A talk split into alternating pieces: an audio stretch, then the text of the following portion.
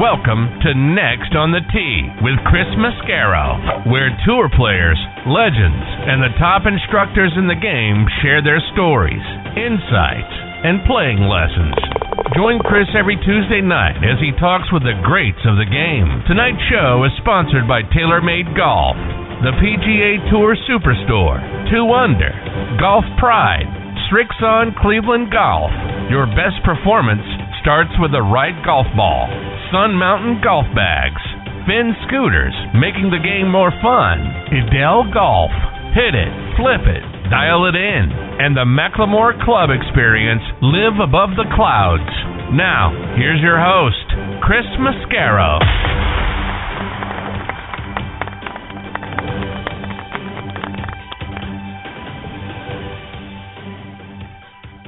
Good evening, folks, and thank you for coming back and joining me on Next on the Tee. I'm your host, Chris Mascaro.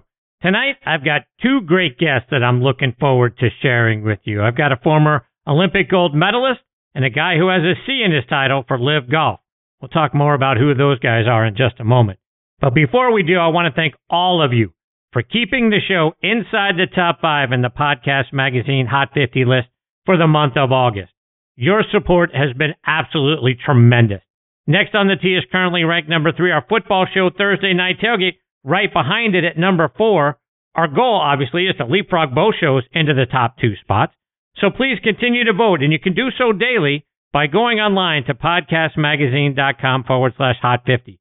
We are so close to the top spots. I can't thank you enough for all of your efforts and all of your support. It means a great deal to me. Okay, on to tonight's show.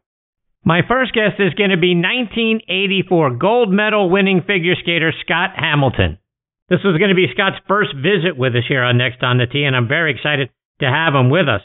I'll talk to him about how he got started in figure skating, the obstacles and challenges he encountered early in life, and they were significant, what it was like making his first Olympic team in 1980, then coming back and winning the gold medal in 1984 of course, we'll try to talk a little bit about golf, plus the three great books that he's written. Looking forward to having Scott here. He'll join me in just a few minutes. Following him, I'll be joined by Ron Cross. Ron's a guy I became acquainted with about 13 years ago. He is now the Chief Events Officer for LIV Golf. He's had a very distinguished career in the game. He's been the Executive Director of the Players Championship, Director of Corporate Affairs for Augusta National, Senior Vice President of Executive Affairs for the Office of the PGA Tour Commissioner back when it was under Tim Finchem, and Senior VP of the President's Cup. So a lot to get into tonight with Ron. Looking forward to having him as part of the show. He'll join me about 25 minutes from now. So there you have it, folks. More great stories, tips, and information are coming your way tonight on this edition of Next on the Tee. And thank you so much for tuning in and taking the journey with me tonight. Before we get started, I want to remind you again about our friends at the Macklemore. As you guys know, my buddies and I were there again this year for our annual golf trip, and it was even better the second time around. Everything about the place is first class. Our accommodations were great. The practice facility is great. They've got a wonderful new Himalayas putting course. The on-premise restaurant called the Craig is outstanding food and service. And to say the course is spectacular is an understatement. I can't say enough great things about the place, folks. Go online and see for yourself at themacklemore.com.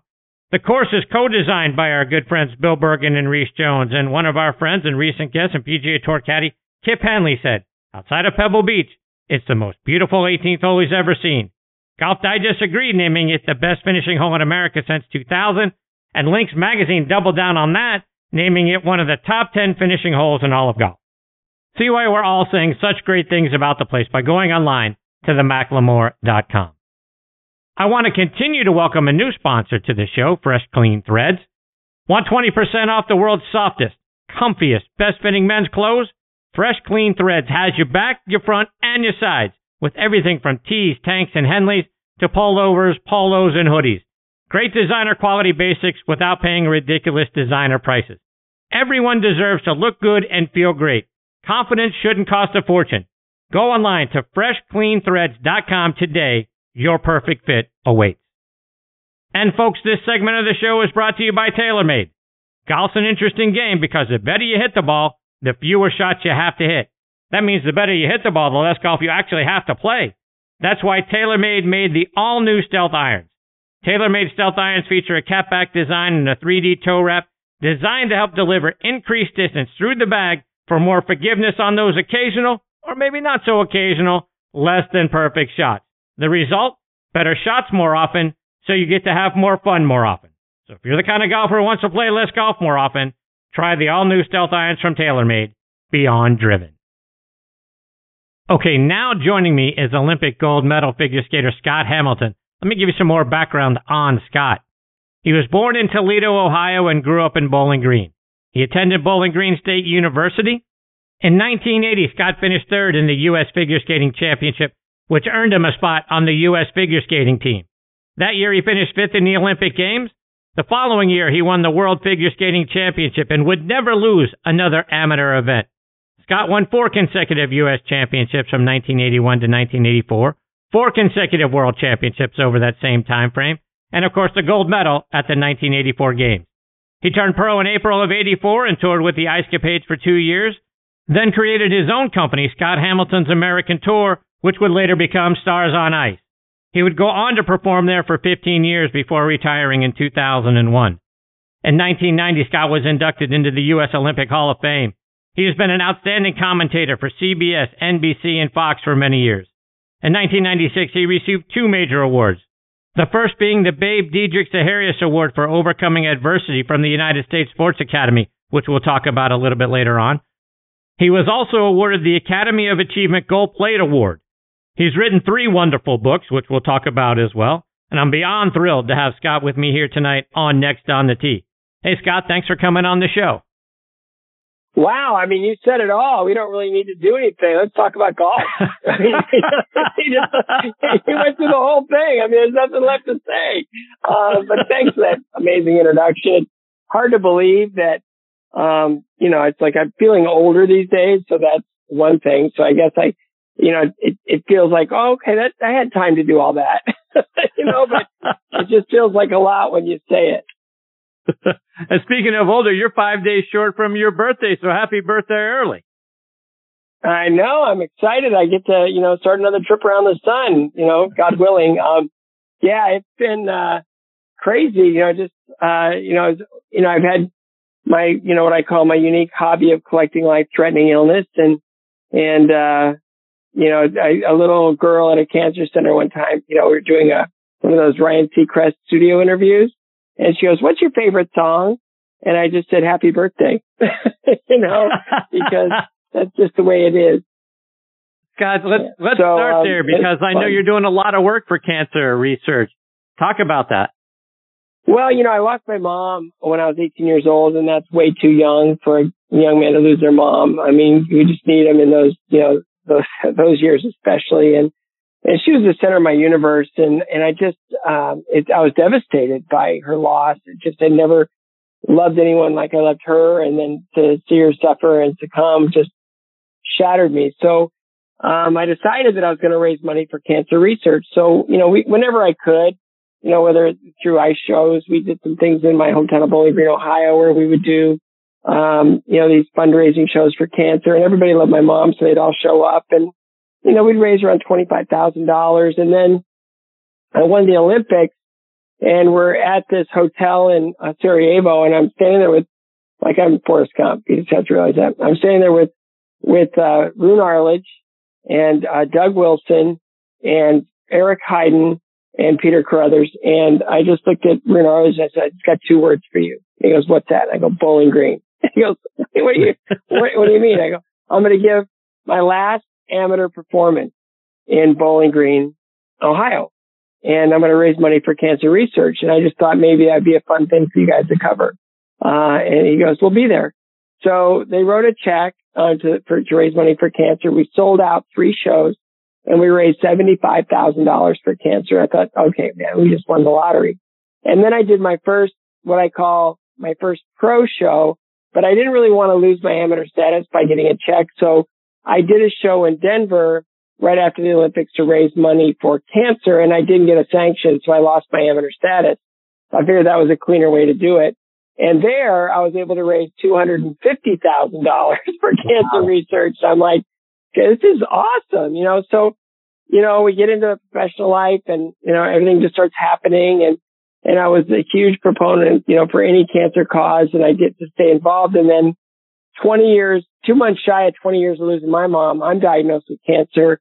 And now I knew what it felt like to go through it. Now I knew all the things that I, I really wished I would have been able to find out that I didn't know that really would have helped me in my journey. And I just said, I, I now I, I, I was a fundraiser. Now I need to be more of an activist. And so I just started filling in the blanks. You know, I, I was diagnosed with testicular cancer. I kind of made it cool before Lance Armstrong and, um, you know, I'm, I'm, you know, I looked it up on the internet and all I could find was medical journal papers, nothing that I could understand because there's 12 syllable words. And I thought, well, there's something that I need to figure out. So, uh, for five years, I was sort of the organ grinder's monkey and, uh, I just would raise money however I could from whoever I could. And we built a website called chemocare.com, which tells you everything you need to know about chemotherapy, every drug, how it's administered, um, side effects, how to manage them, all in eighth grade English and Spanish, and now with Google Translate any language in the world. So now, you know, we're, we're able to serve patients in a really specific, powerful way where they're able to kind of own their information, understand exactly what they're about to endure. And in that way, you know, they're more prepared for it than just, you know, one step in, after another in the dark. And then, um, uh, and then I, I realized I wanted to quit after round three, which seemed kind of ridiculous because I was one five day round, um, from finishing my chemo. And, uh, I was like, oh, why, what, what, I, how do I, how do I, what, why would I quit? Why I'm so close? And I realized it was because the cancer was trying to talk me out of winning. And, um, and I realized that if I had someone to talk to that was, um, a cancer survivor, maybe they could have mentored me through my experience in a much better way. And I'd be able to, um, you know, just step in knowing exactly what was happening next. And so we decided to um, build the fourth angel mentoring program, which basically um, the first angel is your oncologist, your second angel is your oncology nurse, your third angel is your friends and family. What was missing was the fourth angel, and that's someone who's been there, done that. And so uh, we we started the fourth angel, and there's a little pushback at first because they didn't really understand what we're trying to accomplish. And now um, it's remarkable. It's serving patients and caregivers and pediatric caregivers in a really powerful way. And it's just growing so fast. It's almost unmanageable. And, and then, you know, then came the last piece, which was research. So, um, after we did all of that and we funded a mountain of research at the Cleveland Clinic, I decided to take the CARES brand, um, private and, you know, create a foundation around it. And now we are, um, funding only, um, treatment options, research to develop treatment options that treat the cancer and spare the patient harm. And so um, it's all about immunotherapy, targeted therapy, the awareness of proton therapy, and anything we can do to um, impact the cancer precisely. That that is what we want to do because right now the status quo, I feel, even though I'm here 25 years later because of chemotherapy, uh, the status quo is unacceptable. What we know about the human body and what we um, can understand that our bodies created the cancer. Why can't we teach our bodies how to destroy it? And so um, now everything we do is to fund the next miracle. Everything we do is to um, advance the science and um, you know, CARES is an acronym. It stands for the Cancer Alliance for Research, Education, and Survivorship. And so the A is what we're really pounding on now because we realize that, um, you know, if, if, we can collaborate with other like-minded organizations, um, man, we can really, uh, link arms and make a bigger difference faster. And then, you know, that you don't have to do duplicate research. You can coordinate things better. And, and so we're, we're really working hard to be a great citizen in the cancer community and, and to make uh, a huge and forever impact on on cancer. Um, you know, just the way people are treated forever. Fantastic stuff, Scott. And really, as I was doing the research on you, you've had a lot of challenges really since birth. And at one point, you got a diagnosis that you might only have a few months to live as a child. Talk about going all the way back to when you were a kid, all the challenges and obstacles you had to overcome then. Well, it was sort of a boot camp for everything I was going to face later on. You know, it was, you know, I stopped growing when I was four years old. Nobody really understood uh, why, uh, and so I started a four-year, um, you know, tour from hospital to hospital to hospital, and um, and it, uh, you know, first hospital was my my backyard in Bowling Green, Ohio, and they basically said we we can't figure this thing out. We we know something's wrong. We just can't find it. And then um, we went to a bigger hospital. I joke with bigger doctors, and and there they said uh, there's something definitely wrong, but we can't identify it. Uh, you know, so that's year two. And then year three, we went up to Ann Arbor to the University of Michigan, the Children's Hospital there, and uh, they basically, you know, gave me a death sentence. They said, you know, the trajectory's not good. We anticipate six months. Um, and then, um, you know, it's like my mom was like, okay, we're out of here. And so we went to the biggest hospital with the biggest doctors. That was Boston Children's. And, and it was there that I had every symptom of a disease called Shwachman-Diamond syndrome. And Dr. Schwachman himself was going to look after me. And and after about a year of being in and out of that hospital, the uh, Dr. Shwachman sat my parents down and he said, you know, um, he has every symptom, but he doesn't have it. I don't know what's going on. And uh, so I, my advice is for you to go home, uh, take him off all the restrictive diet, and uh, and you know um, just live and see if he outgrows this thing. Um, and in that, you know, I was able to go home, um, start living more of a normal life. And, um, it was there that I found skating by accident. And then, um, in that I was able to be more active and exercise and, and uh, for whatever reason, um, I started to fall away again and I started feeling better and more active again. And, and it wasn't until 2004 that we figured out what was wrong with me for all those years. And what was that? Well, I, I, you know, I survived cancer. I did the whole thing and I figured I was going to get a medical pass and, uh, that, that, and seven years after my cancer, I was feeling symptomatic again. And so, uh, I went back to the Cleveland Clinic for my annual fundraiser that I would do there. Uh, it was an amazing event and, and I just told my doctor, I said, I, I'm feeling symptomatic and I don't really know what's going on. And, and, uh, you know, pretty much all the symptoms that I described to him were basically I'm getting older, right? And probably, uh, you know, an after effect of the chemotherapy and we can treat you medically and we can do some things to shore you up. And it was like, no, this is different than that. And, uh, he, he said, well, what's going on? I go, my peripheral vision is like really blurry. And he goes, oh, okay, okay, let's get you in for a head scan. And, uh, they found I had a brain tumor and uh, I was in a really difficult place. It was in my optic chiasm and they were afraid to do anything, uh, to it because it was sort of, um, really perilously close to my, um, optic nerve. And so um, they decided to do gamma knife radiation. Well, first they had to biopsy it, and that's the whole point of the story. Is they went into the top of my head. They they said, I, I, you know, we we found what we believe is a safe corridor. and like, okay, I'm not using really any of my brain, so go have at it.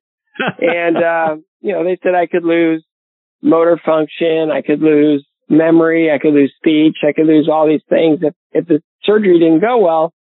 And I woke up I knew who I was, where I was, why I was there.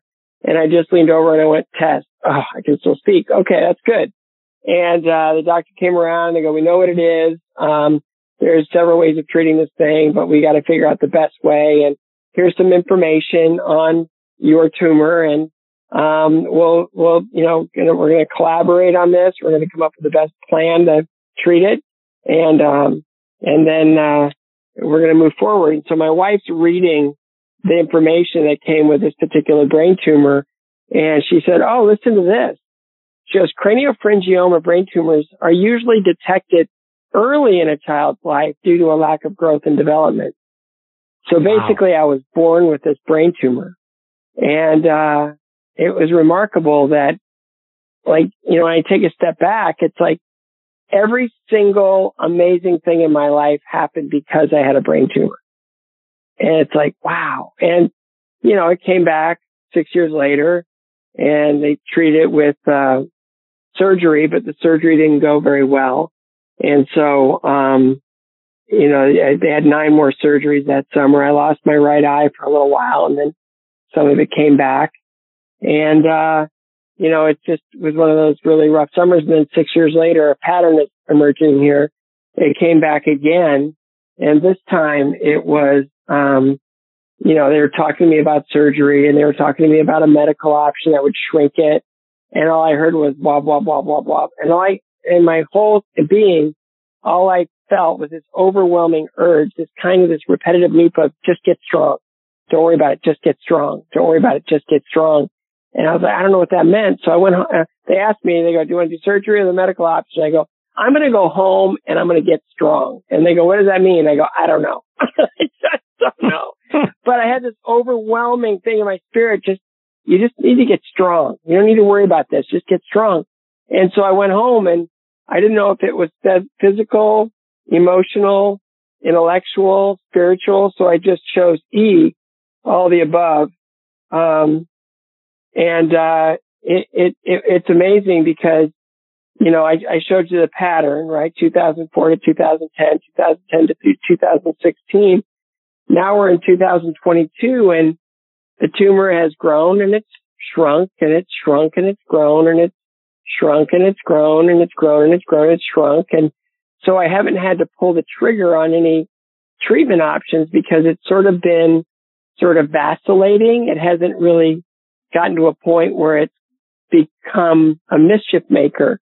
And so now everything I do, you know, has been, you know, I, I really try to be aware that I, I try to do something physically, um, you know, active. I try to do something emotionally healthy. I try to do something intellectually interesting and learn and grow. And I, and then on the spiritual side, I just, I, I just dove into my faith and, you know, I'm in a weekly Bible study and I read the, you know, Bible cover to cover and I'm, I'm fascinated with, you know, all these different, uh, spiritual leaders and, and what they bring to the table as far as perspective. And it's been a remarkable journey and it's just one I'm so grateful for because you know, in all the calamity, it awakened in me uh, a recognition of where all the best things come from. And that is, you know, from uh, Jesus, God, and the Spirit. You know, it's just amazing. Um, it's just amazing how I never thought that I would be that guy, and and I am. I'm just totally madly in love with my faith, and and uh, it's it's answered way more questions than it posed, it seems. And, and I just got to dive in a little deeper for those questions to keep popping up. But, um, I highly recommend it to anyone out there struggling. it's like get strong, get strong physically, emotionally, intellectually, spiritually. If you just do something every day that checks all four of those boxes, your life is going to be completely, um, oh my goodness, it's just going to be enhanced in really amazing ways. It's just remarkable. Scott, I want to go back to a comment you made a little bit ago that you sort of stumbled on skating. How did you stumble upon it? Well, it was just that um, my parents needed a morning off after my four year sort of adventure from hospital to hospital. I mean, they, hospital, children's hospitals back then aren't what they are today, weren't what, what they are today. There's no day bed. There's no entertainment choices. Basically what my parents and what I dealt with was a bed in a very sterile environment and a chair in the corner. And my mom, who I, you know, I've already mentioned how much I adore her, you know, she would sleep in that chair as many nights as she possibly could.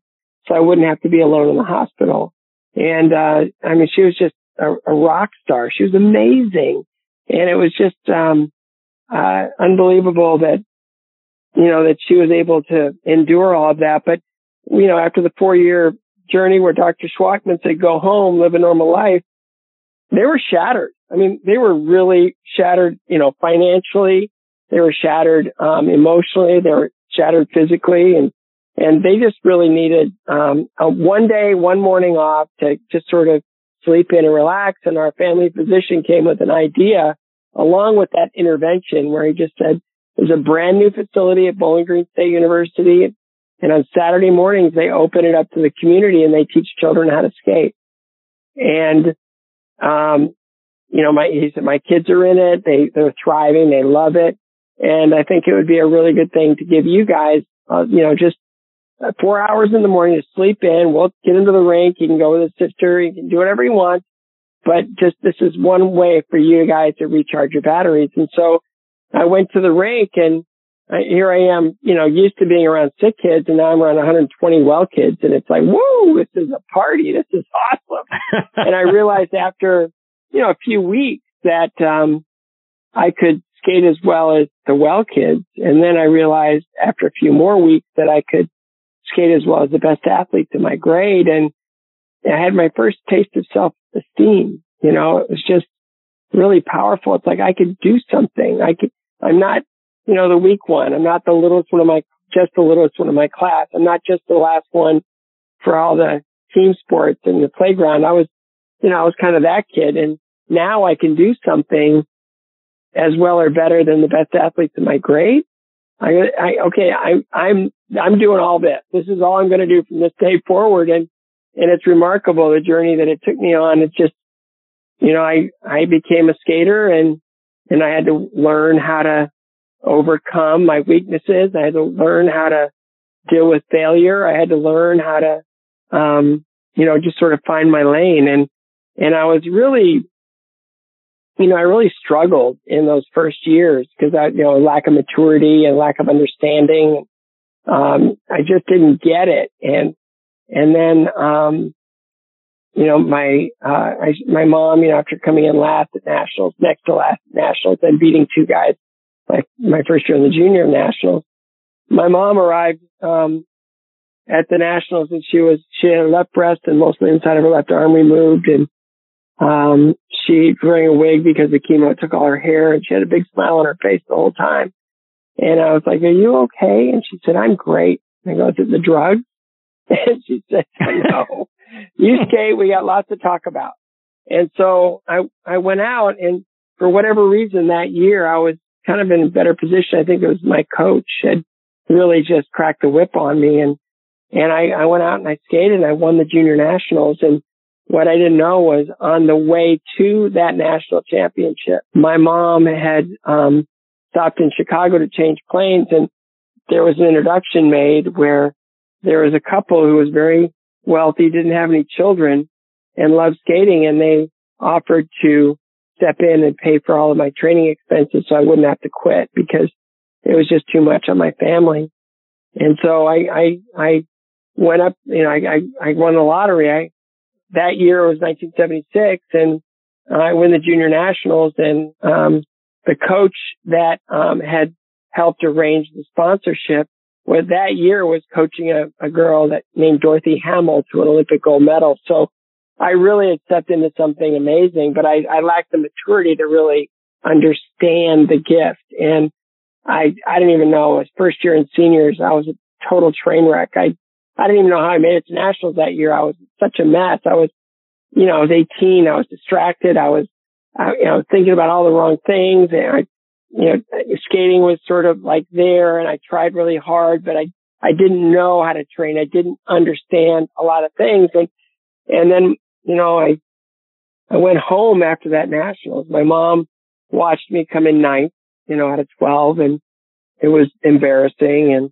and then we get home and she took a turn for the worst. And I remember, um, being in a room until about 3.30 in the morning with my brother and we went home to sleep and my brother-in-law at the time woke me up and all he said was, your mother is gone. And, um, and all I could think to say was, I know. And I was devastated. And I just got up and I, I went for a walk in our backyard. We was out in the country and we had a lot of room to move and and I, I just didn't know how I was going to be able to do this without her, how to do life without her. And in that walk, uh, a long one. I just decided that I could do I, I, I didn't have to do it without her. I could, I could do skating with her. I could take her with me to the ice all the time and I could have her hold me accountable and I could try to become the young man and the skater that she always dreamed and what she incredibly sacrificed for me to become.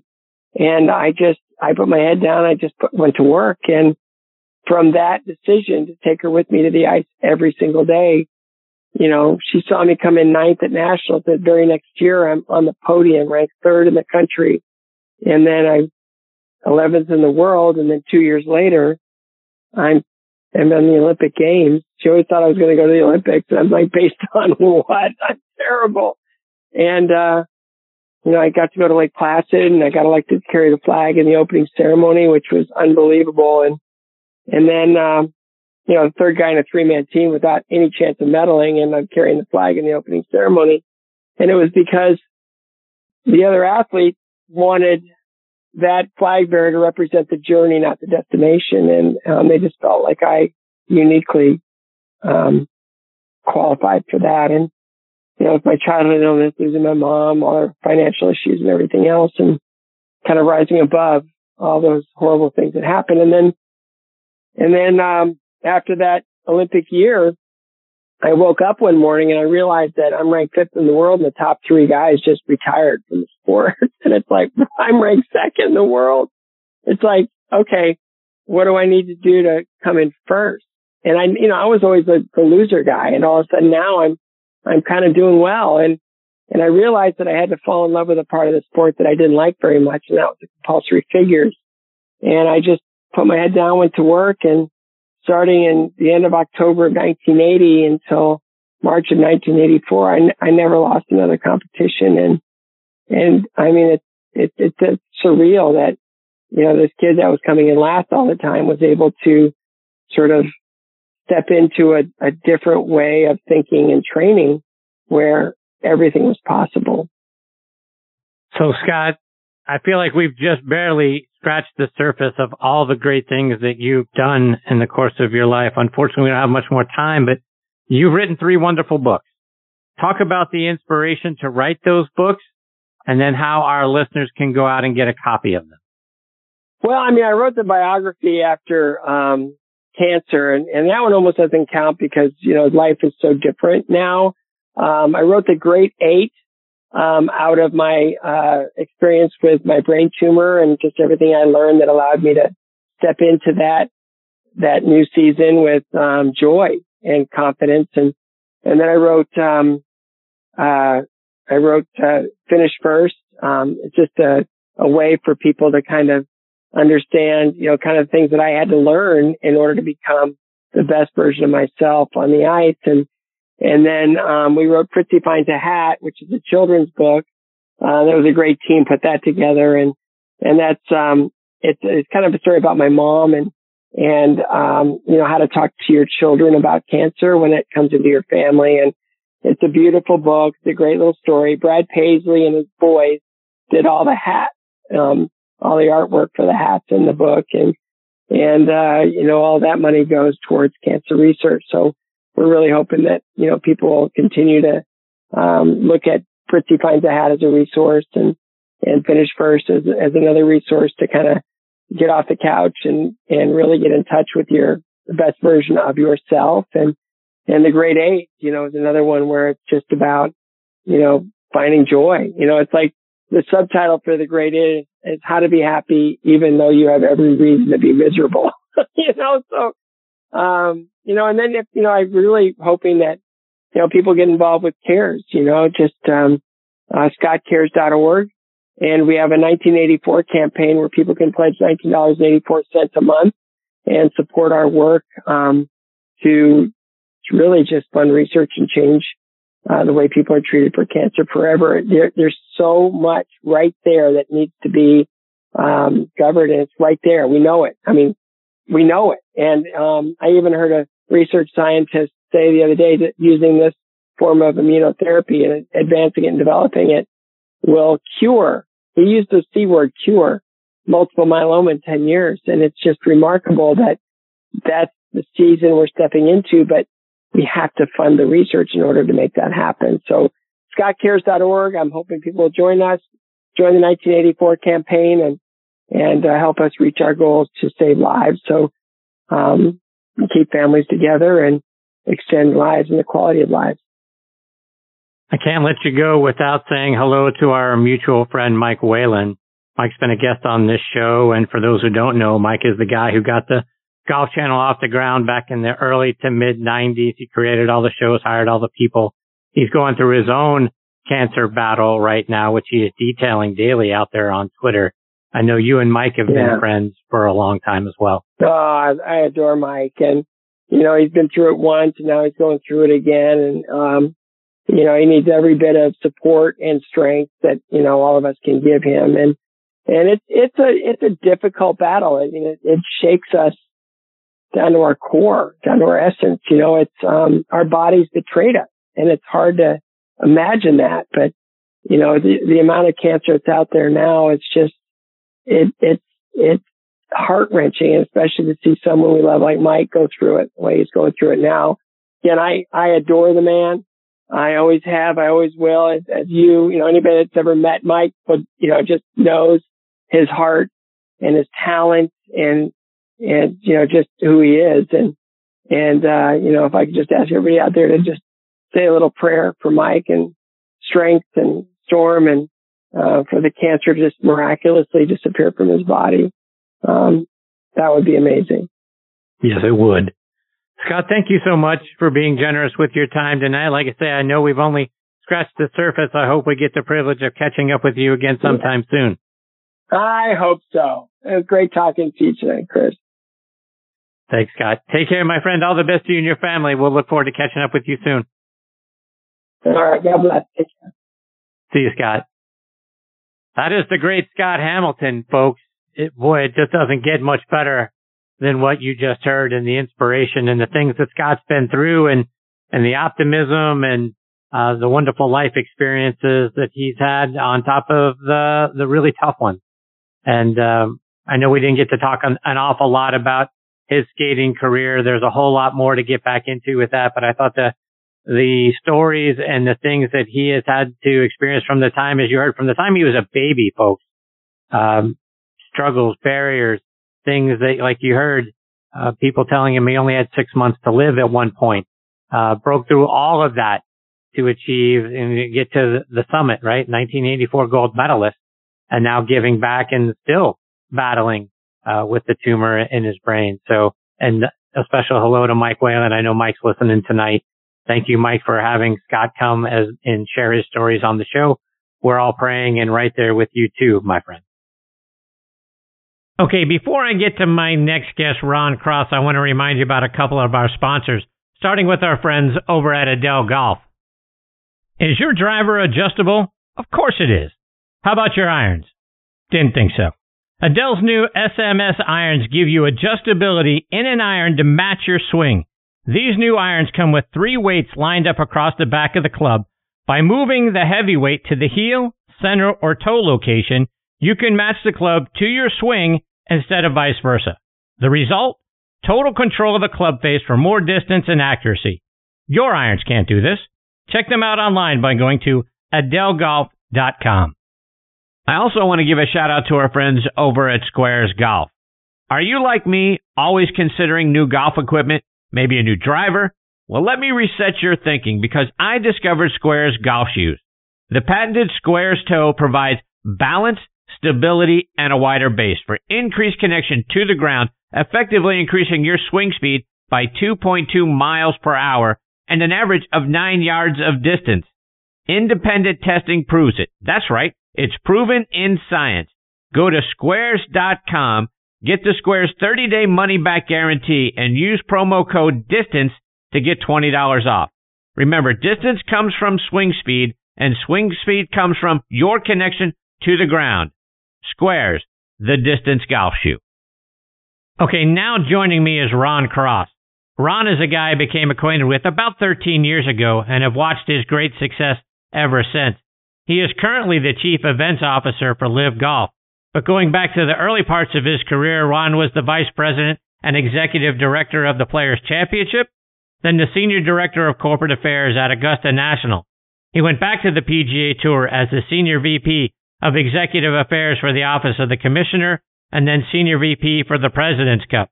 Ron earned his bachelor's degree in exercise, sports sciences, and sports administration at the University of Florida. And I'm excited to have him with me tonight here on Next on the Tee. Hey, Ron, thanks for coming on the show. Hey, Chris, my pleasure. Thank you very much for having me. Ron, I want to start by going back to a time when you were a teenager. I read that you grew up in Jacksonville and you used to volunteer at the Players Championship. Talk about how you got involved with volunteering there and some of the experience you got to have as a result of it. That's uh, thank you for that. It was a tremendous opportunity growing up here in Jacksonville, Florida, home of the PGA Tour and the Players Championship. Uh, when I was growing up, that was you know the golf event, and always wanted to be a part of it, and was fortunate to be able to volunteer and uh, be a standard bearer. You know, the kid carrying the sign, um, and it was the very first event at TPC Sawgrass, 1982 and uh, great times with that golf course opening and Jerry Pate winning and throwing Deane Beman and Pete Dye into the water. I was on the on the green there as it happened, and um, just a tremendous experience, and uh, loved everything about it. And then from there, was able to go on to the University of Florida and got a sports administration degree. And part of that curriculum was to do an internship. And I said, wouldn't that be great to go back to the Players Championship and do that. And uh, interviewed with uh, Henry Hughes, who was the executive director at the time, and uh, was fortunate that he allowed me the opportunity to do that internship and was at the right place at the right time and uh, stayed there at the tour for 19 years. So it was uh, a great start to my career. It's, uh, it's the only job I've had is in the world of golf. And, uh, as you mentioned so kindly to, to have been there at, uh, at the PGA Tour and on to Augusta National uh, back to the tour and now with LIV Golf. So it's been a, a wild ride, a fun ride, great people that like yourself that I've had the opportunity to meet and interact with. Everybody in the world of golf are just genuinely nice, good people to work with. And that's been the, the best part about it. And I've made some great friendships over the years and been to some wonderful golf courses and facilities. And, um, so yeah, it's been a, a great run and I still just trying not to screw it up too bad too quickly. and Ron, you mentioned your time at Augusta National, Senior Director of Corporate Affairs there. How'd you land that job? So I was, again, you'll hear me say multiple times, very fortunate. I've been very lucky, uh, in my career. When I, um, and this, apropos to this week, the week of the tour championship, I ran the tour championship at East Lake and the first three, first three playings there, in 1998, 2000 and 2002. And Billy Payne was my general chairman, the volunteer in charge, uh, of the event and the volunteer aspect of everything. And, um, we got to be good friends. And, uh, he, when he became chairman of Augusta National, he asked me to come work for him and I was thrilled and honored and said, yes, sir, I'll race you there. And, uh, had the opportunity to go there from 2008 to 2016 and had oversight of our communication side of the business, which was great. But the exciting part was to grow the game effort that he led the charge with. And that was the creation of the Asian Amateur Championship, the Latin America Amateur Championship and the Drive Chip and Putt Championship. So I was a part of creating those events, part of a great team of amazing people that, that did so in partnership with the R&A, the Asia Pacific Golf Confederation and the USGA and traveled the world internationally and in Asia and Latin America and setting up these events and creating opportunities for these young players from uh, developed countries and developing countries in the world of golf to participate with the goal to be an aspiration of playing in the Masters. And uh, it was a, a thrill to be a part of and to see, you know, players like Hideki Matsuyama who won two of the first three and, um, and then fast forward and, you know, Mr. Payne's vision was to create heroes and to see Hideki win that event, low amateur, and then the Masters, you know, in the green jacket, um, was just one of the most exciting moments to, to see come to fruition. And that's a tribute to Mr. Payne and his vision, his dedication to, to growing the game. And I was, uh, uh, proud to be a small part of it for sure. So Ron, let me live vicariously through you. What was it like the very first time you got to put a tee in the ground at Augusta National? So November 9th, 1999 is the day. I remember it. Um, it was before I started working there. It was Mr. Payne graciously invited me to come play as a guest with him. And I shot a 79, which I was uh, so excited about and, uh, could almost probably tell you every shot, you know, not that you want to hear it, but, um, was one of those great memories and was very fortunate to have the opportunity to play you know, multiple times as, as an employee thereafter while we were there. Very, um, a nice benefit of, of working there that they treat the staff extremely well and provide an opportunity uh, at the end of the season to, to play the course. And so, um, played it worse every time until the very last time I played it. so, uh, but tremendous fond memories and uh, a great place to have to go to work every day and, and, and wonderful people that, that are a part of that. The membership, staff, um, the community of Augusta just, you know, they put on a, an amazing event every year and it, uh, it's a, uh, again, fond memories to, to have been a part of it for sure. We've got the President's Cup coming up in just under a month. You spent time as the VP of the President's Cup handling events domestically and internationally. Talk about being a part of one of the premier golf uh, events on the PGA Tour, not just the Tour Championship and Augusta National and all of that. But now you get to be a part of the President's Cup too. Again, a, a tremendous experience. Um, actually ran it as the executive director, the second one in 1996 at Robert Trent Jones Golf Club. Um, fast forward and, and had responsibility for the oversight of it in 19 in Australia was a tremendous success there at Royal Melbourne Golf Club, thanks to Matt Kaminsky and the team that uh, were on the ground making that happen. And, uh, and then was a part of the team with Adam Sperling, who's leading the charge there, there at Quail Hollow, uh, under the leadership of Johnny and John O'Harris, um, and the membership there, at Quail Hollow. That's going to be the most successful President's Cup in the history. Um, and that's a tribute to Adam and his team there and, and Mr. Harris and the, and the membership there at Quail Hollow. I think it's going to be a great fun event in a couple of weeks and uh, look forward to seeing it. So, Ron, how did the new role as Chief Events Officer for LIV Golf come about? It was back in 2020. I was at the tour, as you mentioned, and so nicely done your research is to um, be in that position. And at the end of December, uh, the start of the pandemic, my position was eliminated. And so I was out looking for a job, uh, very fortunate to get a nice severance package where I didn't have to rush to do anything. So took the first, you know, several months off and then started looking for a job and did not think I'd be involved in golf again after having so many wonderful years at the PGA Tour and at Augusta National. Was looking to possibly do something in, in sports marketing for a, for a corporate entity and or even heading down the path of the Olympics in LA in 28 was, was a, a, goal that I was looking into. And, uh, nothing had come to fruition at the time. And so it was about September, end of September. And I get a call from Greg Norman who said he's got this little golf project he's working on and wanted to know if I was interested in, in being a part of it as his chief events officer. And, uh, would love to talk to you and went down a week later and two weeks later, I think, uh, got the job and, uh, employee number four of LIV Golf and, um, have been having a, an absolute, uh, thrill.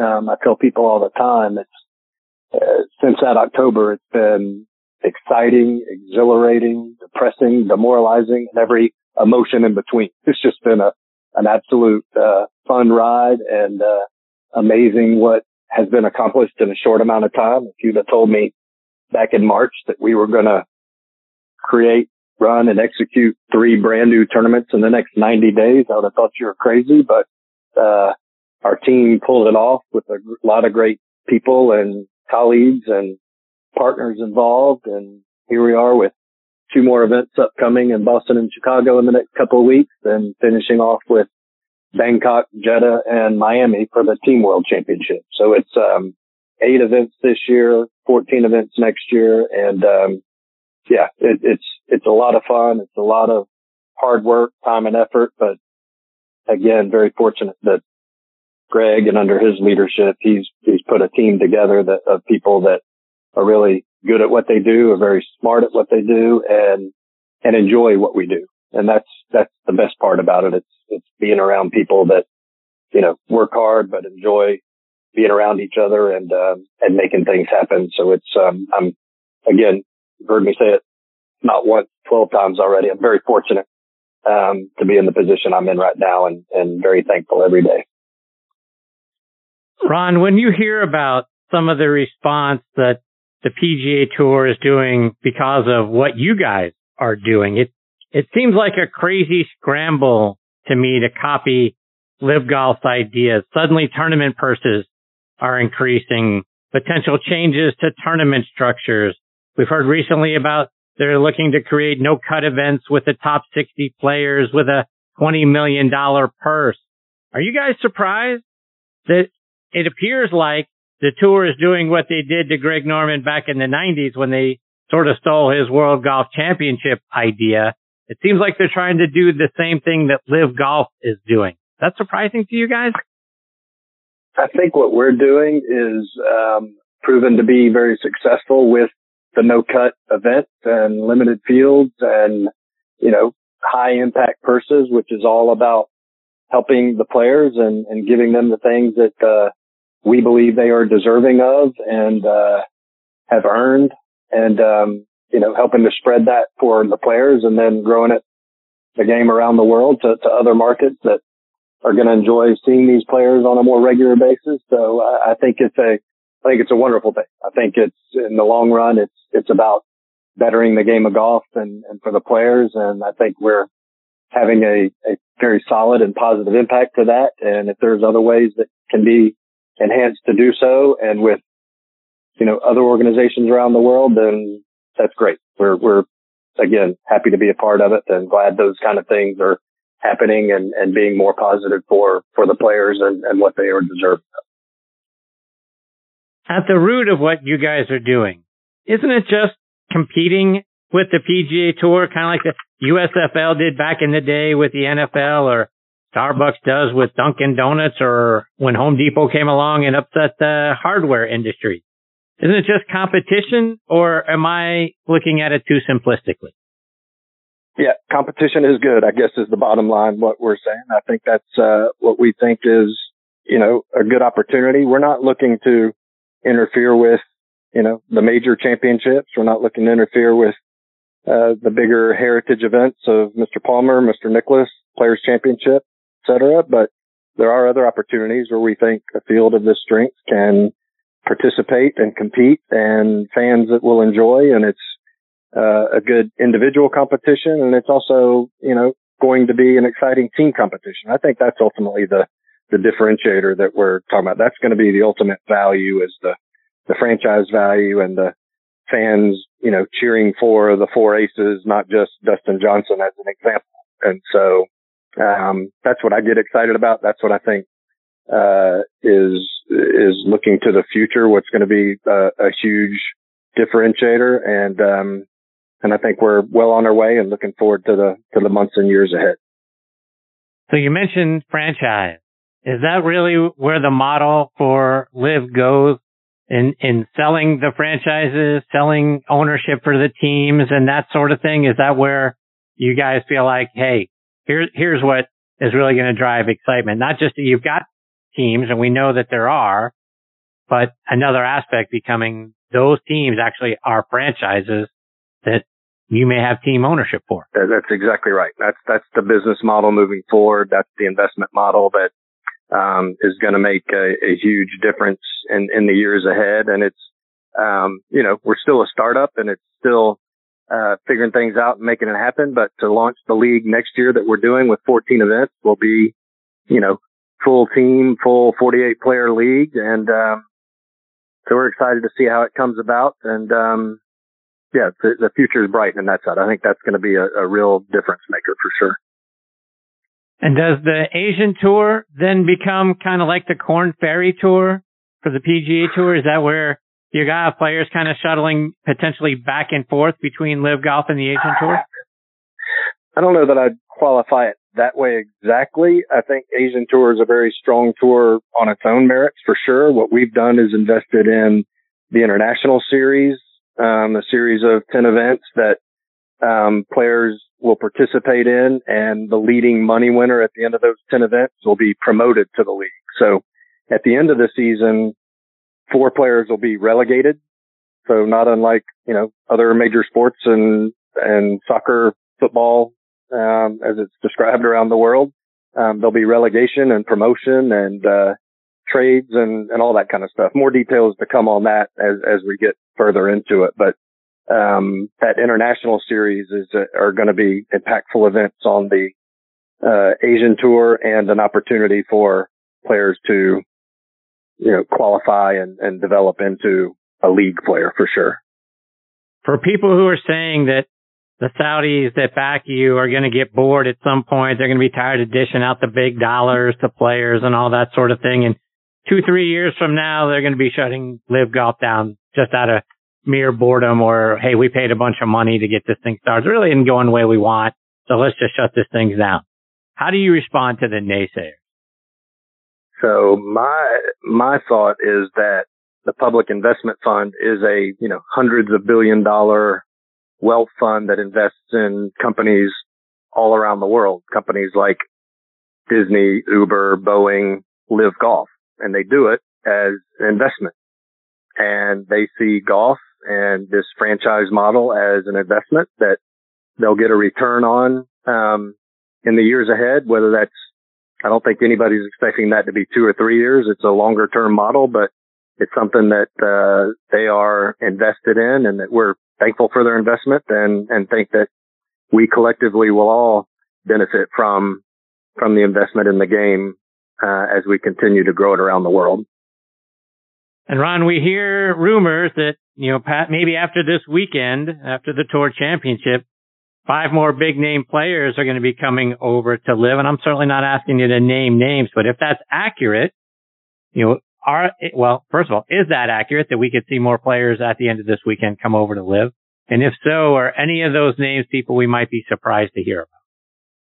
So I would suggest to you that there's definitely opportunity for more players to come and be a part of it when and who that is, I can't comment on certainly, but, uh, I think again, there are exciting times ahead for, for more players to, to come and be involved. You've got five more events coming up in September and October. Talk about what we can expect to see at those tournaments. So great markets that we're in, uh, Boston, Chicago, Miami, um, for the U.S. events, markets that are currently underserved in, in the world of professional golf. So we're excited to bring these best players to, to those markets and, and show off this format, show off the, you know, golf but louder aspect of what LIV golf is all about. Um, taking it also internationally. Bangkok is at a new golf course, Stonehill, um, a tremendous facility, um, owned by Sarath Ratanavadi and is just a absolute beautiful golf course, tremendous clubhouse. Like I said, all brand new. So looking forward to hosting the very first professional event there, uh, on those grounds coming up in, in a few weeks. And then, uh, to Jeddah, to Royal Greens Golf Club that's hosted the Saudi International. Always a great test for these players. Looking forward to being back there. And then again, finishing off in, at Doral, um, for the Team World Championship. So yeah, five more events. We were scheduled for and are participating in eight events this year. We were going to be 10 events next year and then 14 kicking off the league in 24. The good news is, is that our first two events, London and Portland, went extremely well. The bad news is that our first two events went extremely well. And so everybody decided we should move up the league a year earlier. So it's, uh, fast and furious now, um, putting that schedule together and creating those relationships and getting people on the ground for those venues to start the league next year. And it's, um, again, uh, repeating myself, I apologize, but it's again, very exciting times right now in, in the world of LIV golf. Ron, I, I got to imagine at some point a TV deal has to be on the horizon. Is that something that we could expect in, in 23 that you guys are going to be off of YouTube and onto a network? I think there'll be a combination of that, right? All streaming and network and cable. I, I don't know the details. That's not my part of the business. Obviously, my awesome colleague, Will Staeger, who's our chief media officer, handles that. So maybe that's a call with him you can schedule and get some more feedback and, and details from him. He's, he's the expert on that. I don't know anything about that side of the business uh, other than he does an amazing job and I know he's got some great plans coming, coming up soon. Ron, people always ask the question now, is there an opportunity for the PGA Tour and LIV Golf to work together? Do you think there's that opportunity or is really LIV Golf an alternative to the PGA Tour? We, we've always believed from the beginning and continue to this day to believe there's collaboration and, and ability to, to work together in the world of golf. Um, I, I think you've heard that from Greg and others that, you know, we believe that and we, we think that can and, and will still happen. Whether that's tomorrow, next week or next year, who knows? You know, a lot going on, obviously, that's above my pay grade, but, um, I, I believe that. I think that's what, you know, the world golf can be and, and should be. And so I look forward to having those conversations one day in the future. Ron, just a couple more before I let you go. And I've heard that a women's LIV golf tour is really a done deal and it's going to happen. Is that accurate? I think there's discussion of what if that could be in the future. I wouldn't characterize it as a done deal, but I think there's certainly opportunities that that's again an opportunity to grow the game and be a part of that, that we'd be interested in having those discussions, but there's nothing that I'm aware of is imminent and, and happening anytime real soon in the future, but certainly discussions and would love to have further discussions about it. We think that's a, a great thing. Ron, how can our listeners stay up to date with you and all the things that you've got going on with LIV Golf, whether that's on online or on social media? Yeah, livgolf.com certainly is a, is a great resource. Our YouTube channel for LIV Golf is, uh, the best way right now to, to watch it and watch highlights and, and feature videos that our, um, amazing production team, again, under Will, James Watson, Michael Mant have created that, uh, tell the story. Um, LIV Golf on all the, you know, Twitter pages and Instagram and the like. So it's out there. Appreciate the followers and the support and, and appreciate, um, folks like you giving us the time to help tell the story and, and provide that support for what we can, um, ultimately do in this great world of golf to, to make it better in the future. Well, Ron, it's been great having you as part of the show. I hope we get the opportunity to catch up with you soon, hear about what we can look forward to in 23 and beyond. Uh, it's, you know, I think, I think, um, you've been a, a, wonderful guest. You've, you've certainly been somebody that, uh, over the 13 years that, uh, over the course of the time that I've been acquainted with you that has had a fantastic career in the game. You've had a, a major positive impact and I thank you for all you've meant and done for the game of golf very kind of you, Chris. I appreciate your uh, support as well, and congratulations to your success on your podcast. And uh, look forward to talking to you again soon. I appreciate you, Ron. All the best to you and your family. We'll catch up soon. Thanks. You too. Bye bye. See you, Ron. That is Ron Cross, Chief Events Officer for LIV Golf. And boy, I think they've got some really good ideas over there for the things that they are bringing to the game of golf.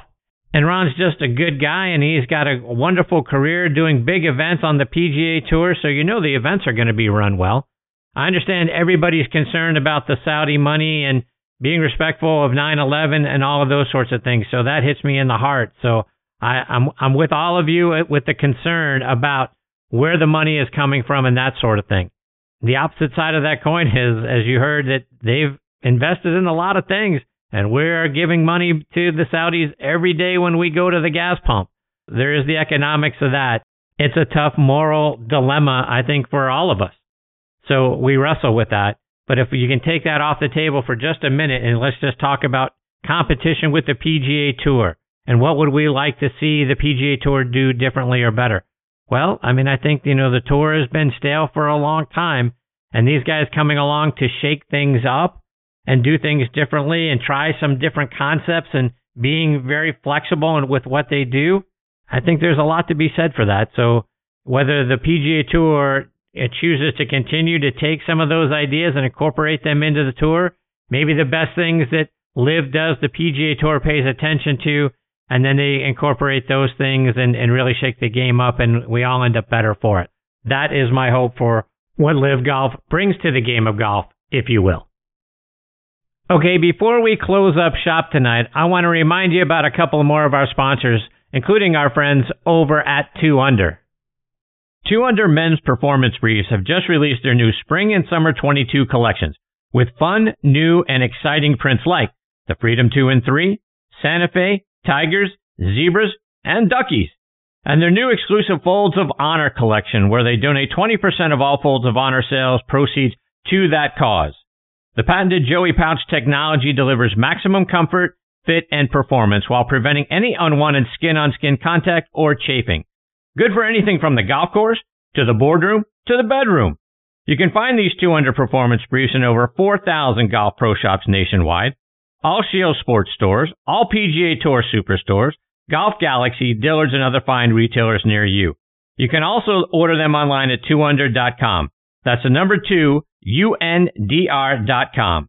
2 Under, performance in your pants. Use code NEXT20, that's N-X-T-T-E-E-20 for a 20% discount on the 2 Under website. I also want to give a shout out to our friends over at Golf Pride. We deal with a lot on the golf course, whether you're teeing off in front of a crowd, hitting a four iron after a rain delay, trying to figure out wind direction, or second guessing club selection. It's easy for your mind to race. That's exactly what drove Golf Pride to create the all new CPX. It's made with a unique EXO diamond quilted pattern, reducing vibration in your hands on every shot. The EX diamond quilted pattern really helps your hands sink into the club on every shot, giving you maximum comfort because when your hands are comfortable, you're comfortable. CPX is available now on golfpride.com or at your local retailer. All right, my friends, it is time for me to put a bow on this episode of Next on the Tee. My sincere thanks again to Scott Hamilton and Ron Cross for joining me tonight. Scheduled to join me next week are our resident director of instruction, Tom Patri, will be back, as will tour legend Tom Purtzer. And we'll get a long overdue return visit from Champions Tour Pro Bob Estes. Looking forward to having Bob back as part of the show. So it's going to be a great one, folks. I hope you'll come back and be a part of it with us. You can listen to this show as a podcast on just about every major podcast app. We're on Apple Podcast, Spotify, Google Podcast, Podcast.co, Audio Boom, Player.fm, Podbean. If you have a favorite podcasting app, we're probably on that one too. Just type in Next on the Tee on the search bar. You'll probably find us there. Please check out our website, nextonthetee.net, to see what our upcoming guest schedule looks like. Plus, we give you links to recent episodes and individual guest segments. So whether you've got 20 minutes or 90 minutes, we have great content on there for you. Folks, thank you all again for choosing to listen to the show tonight. I know you've got a lot of golf podcasts out there to choose from. I am very thankful that you are making Next on the Tee one of them. Until next week, hit 'em straight, my friends.